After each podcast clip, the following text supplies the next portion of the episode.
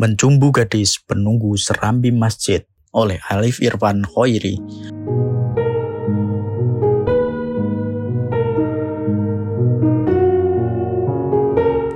Hah!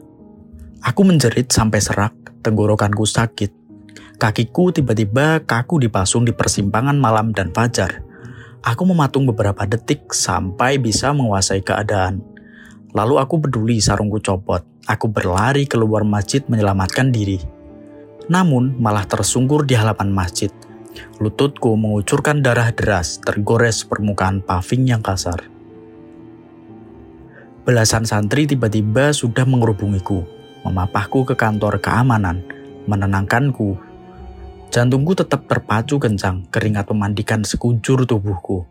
Dalam keadaan demikian, orang-orang masih mengintimidasiku dengan pertanyaan, "Kenapa? Ada apa?" Aku masih belum percaya dengan apa yang barusan kualami. Apa yang kulakukan merupakan kesalahan besar dan aku kini sadar telah melanggar peraturan pondok untuk tidak tidur di luar pondok. Sekaligus menerjang pantangan tidak tertulis yang diyakini turun-menurun untuk tidak tidur di bagian serambi putri masjid. Pengalaman tiga malam berturut-turut ini adalah pelajaran penting dalam hidupku. Sudah menjadi cerita wajib dikonsumsi untuk santri baru bahwa di masjid dekat pondok banyak makhluk tak kasat mata. Yang paling terkenal adalah yang menunggu di bagian serambi putri. Beberapa santri kawakan yang katanya pernah tak sengaja bertemu. Penunggu itu merupakan gadis cantik mengenakan gaun putih. Namaku Irfan, satu di antara ratusan santri pondok pesantren Tanjung yang terletak di ujung pantai utara Kecamatan Jenu, Kabupaten Tuban. Ini adalah kisahku lima tahun yang lalu.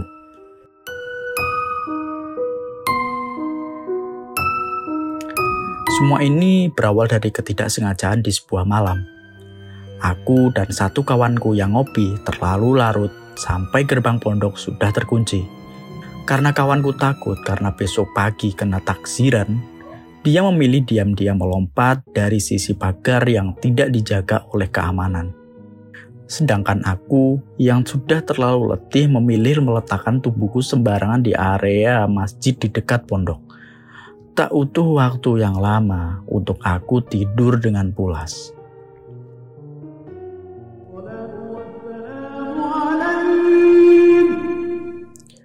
Tarhim subuh lirih-lirih terdengar. Aku tergagap bangun. Namun aku menyadari ada sesuatu yang aneh di sarungku. Iya, dia basah oleh sesuatu.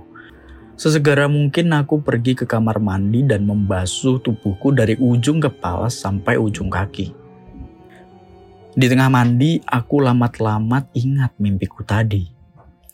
Di mana aku sedang berjumbu di serambi putri dengan seorang gadis yang cantik lebih cantik dari Damayanti, si bintang di Pondok Putri. Gadis itu mengenakan gaun putih yang sangat bersih. Aku hanya berhasil mengingat kejadian di mana bibirnya yang merah mereka mendarat di bibirku. Hal-hal lain aku malu untuk menceritakannya di sini. Setelah subuh berjamaah aku kembali ke pondok. Gerbang sudah dibuka, ada dua keamanan yang menjaga. Mereka tidak bertanya aku dari mana. Mereka hanya menganggukkan kepala menyapaku segan. Sepanjang hari, ingatan tentang gadis cantik dengan gaun putih itu melekat di kepalaku, mendorong untuk kembali menjemput mimpi itu nanti malam. Usai kegiatan musyawarah, aku tidak ikut rutinan ngopi seperti biasanya. Aku sengaja diam-diam pergi ke masjid meletakkan tubuhku berbaring di serambi putri sambil melihat kipas angin yang berubah menjadi rumah laba-laba. Aku merapal beberapa wirid untuk mengundang kantuk, dan aku tidak tahu lagi.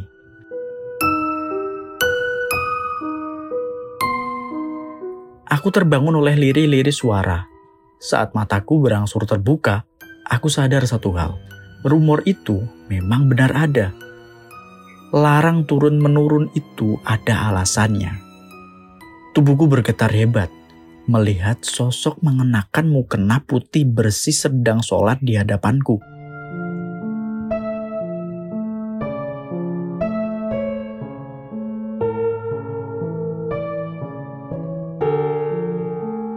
Tubuhku bergetar hebat melihat sosok mengenakan mukena putih bersih sedang sholat di hadapan mataku. Batinku menerka, apa ini sosok penunggu serambi putri?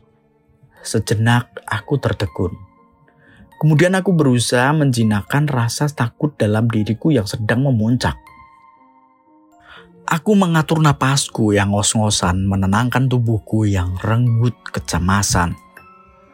Saat keadaan sudah cukup kukuasai, aku coba mendekati mukena yang mewancarkan cahaya itu. Pelan-pelan saat sosok itu ruku, aku coba memegang ujung mukenanya yang menjuntai ke lantai. Sangat lembut seperti sutra dan menyuruhkan aroma wangi parfum malaikat subuh. Wujud ini nyata di depanku.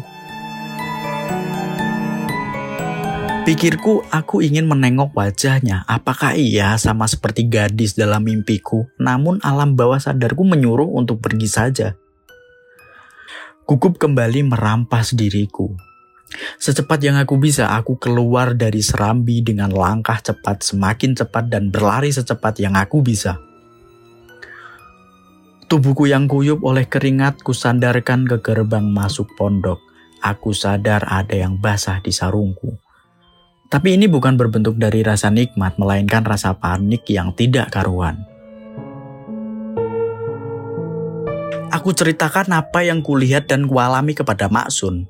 Maksun yang juga tahu tentang rumor Serambi Putri seketika memakiku, mengatakan aku lancang melanggar pantangan turun-menurun itu. Tapi aku membantah kepada Maksun Seharusnya syarat untuk patuh terhadap peraturan adalah kita tahu secara mendasar kenapa hukum itu ada dan diperlakukan, Sun. Maksun mengangguk-ngangguk, sepertinya dia menghindar berdebat denganku. Kemudian aku mengajak Maksun untuk ikut aku malam ini, membuktikan sendiri sosok penunggu Serambi Putri yang dirumorkan turun-menurun bertahun-tahun, bagaimana bentuk dan rupa aslinya.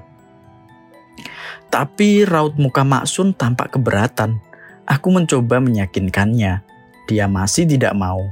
Hingga aku harus mengeluarkan jurus pamungkas. Aku mengancamnya. Aku akan membeberkan sebuah rahasianya yang tidak diketahui manusia mana pun kecuali aku. Dengan wajah terpaksa, Maksun pun mau. Aku menyuruh Maksun untuk membawa HP-nya untuk merekam apa yang akan terjadi nanti malam.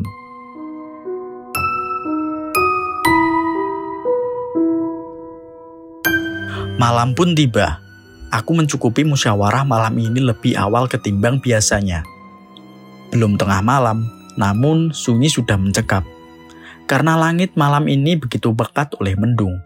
Sesekali percikan cahaya juga timbul dari ufuk timur. Rasa-rasanya malam ini hujan pertama musim rendeng akan turun.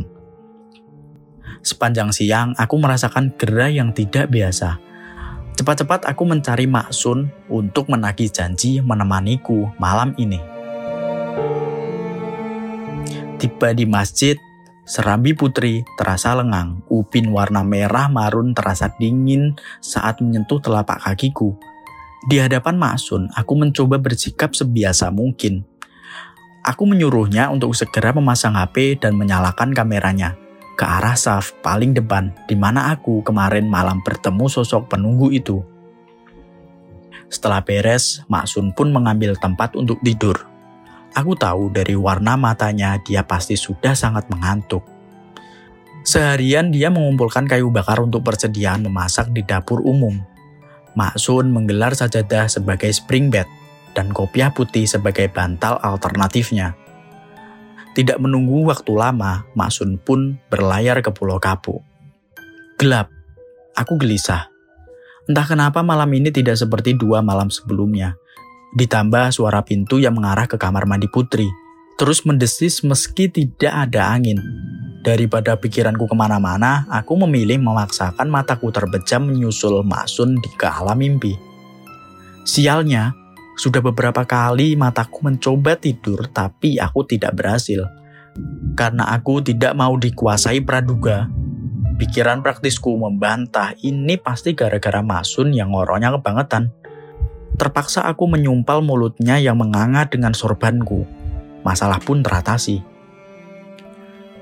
Aku kembali memejamkan mata harap-harap cemas mimpiku pada malam pertama dengan gadis bergaun putih itu akan terulang lagi. Aku sama sekali tidak tahu apa yang terjadi saat aku tidur. Entah hujan pertama jadi turun atau tidak, entah maksud yang terbangun karena napasnya sesak atau tidak. Yang jelas, aku merasakan dalam mimpiku aku sangat kesulitan bernapas. Tubuhku sangat kedinginan. Aku hampir mati.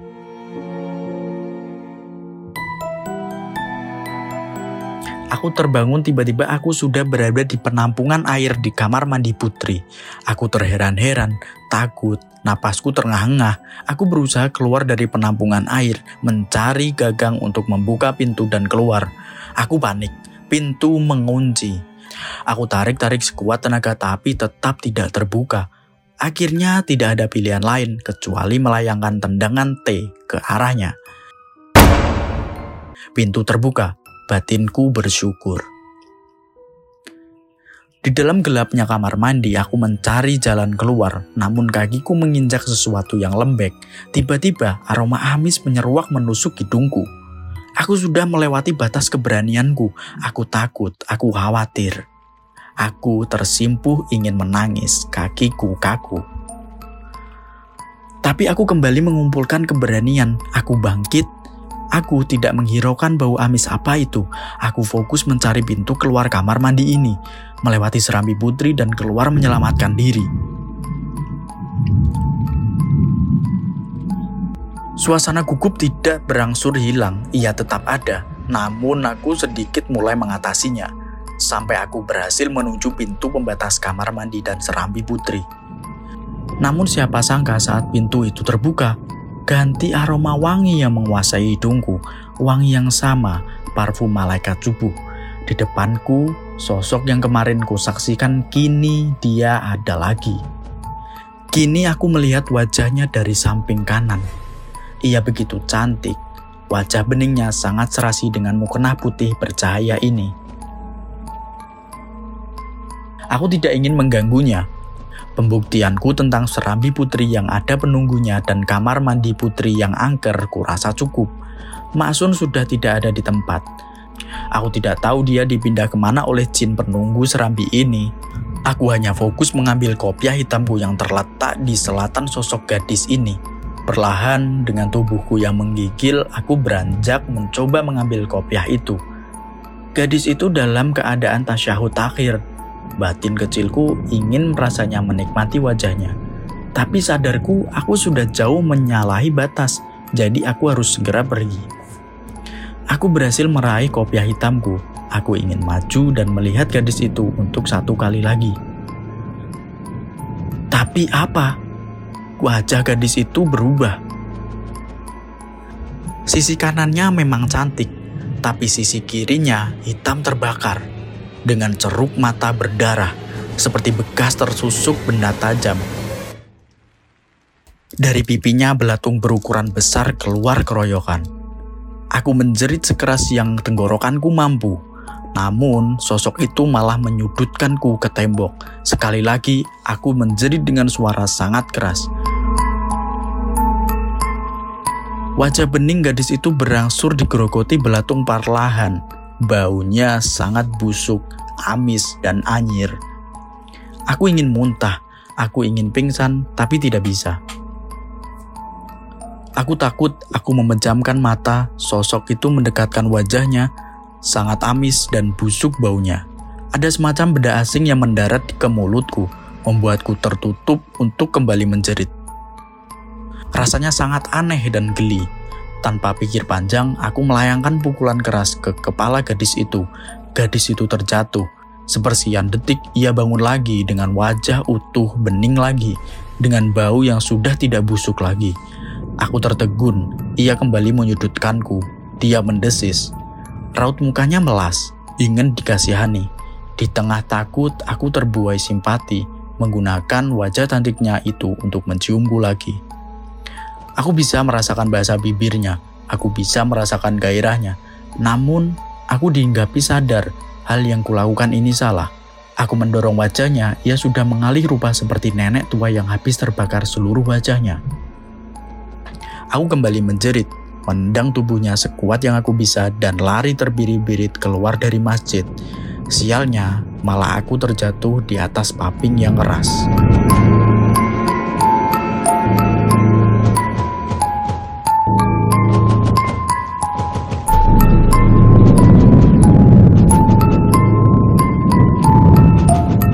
Semua orang menyimak ceritaku dengan mata terbelalak. Lututku terasa perih. Aku raba sarungku yang basah, tapi aku tidak tahu ulah ciuman si gadis cantik itu atau ketakutan akibat sosok menyeramkan itu. Yang jelas kejadian ini buntutnya sangat panjang. Bahkan Romo Kiai sampai mendatangkan orang pintar untuk mengusut tuntas siapa sosok gadis penunggu Serambi Putri itu.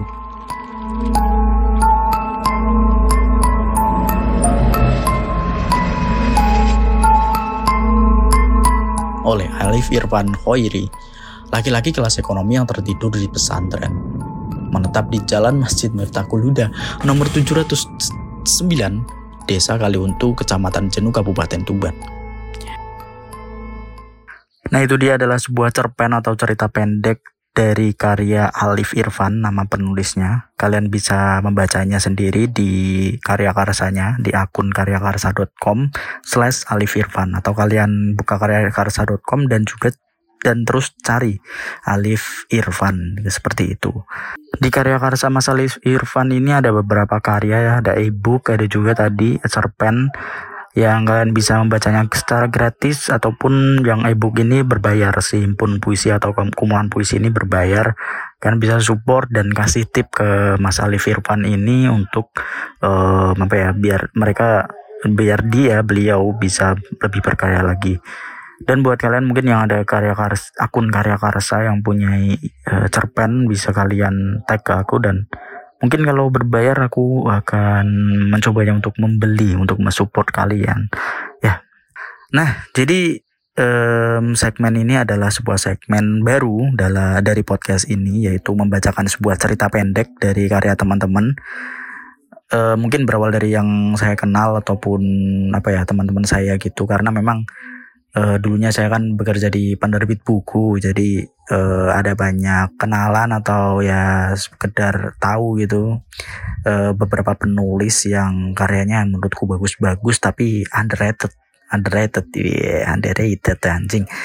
Jadi jarang terekspos media dan masih mungkin merintis dia. Jadi aku ingin membacanya dan ini salah satunya. Ini bagus banget cerita dari Mas Alif Irfan seorang penulis dari Kabupaten Tuban yang biasanya dia menulisnya yaitu puisi atau dia puisi kayak gitu. Dan ini karya karya apa namanya karya dia berbentuk cerpen. Kalian bisa membacanya sendiri di karya karsa. Nah uh, di next episode aku bakalan membacakan cerpen-cerpen lainnya. Mungkin aku ambil dari beberapa buku dari karya teman-teman juga. Dan mungkin buat kalian yang pendengar sekaligus penulis cerita juga penulis cerpen mungkin kalian bisa apa ya tunjukin karya kalian ke Instagram aku @jayadiprastia atau titik dua titik dua dot podcast ya. Di deskripsi ada uh, Instagramnya. Kalian bisa kirim di situ dan akan saya bacakan ketika ya ketika aku pengen bikin uh, episode kayak gini. Karena memang bikin episode kayak gini itu agak rumit itu secara pengeditan dan lain-lain ya. Jadi seperti itu. Uh, mungkin sekilas tentang apa namanya apa namanya karya ini ya. Um, apa ya ini nggak tahu asli atau enggak uh, apa namanya sebuah sebuah cerpen ini kisah nyata atau enggak tapi dulu dulu apa kemarin waktu ketemu Mas Alif saya tanya ini memang ada sebuah kejadian seperti ini? Cuma uh, diambil dari karya apa ya pengalaman temennya gitu dan dan ya cukup horor dan misteri juga ya uh, dari pondok di Kaliuntu ini. Eh ya bener sih apa di Jenuh pokoknya di Jenuh Tuban. Dan ya ini adalah satu segmen suatu segmen yang aku garap dengan apa ya cukup niat gitu. Jadi semoga kalian terhibur dan banyak yang mendengarkan podcast segmen ini gitu. Ya ya seperti itu. Apalagi udah sih. Ya sampai jumpa di next episode di next membacain cerpen lagi. Semoga cerpen-cerpen selanjutnya bakalan menarik untuk kalian simak juga gitu. Dan ya assalamualaikum warahmatullahi wabarakatuh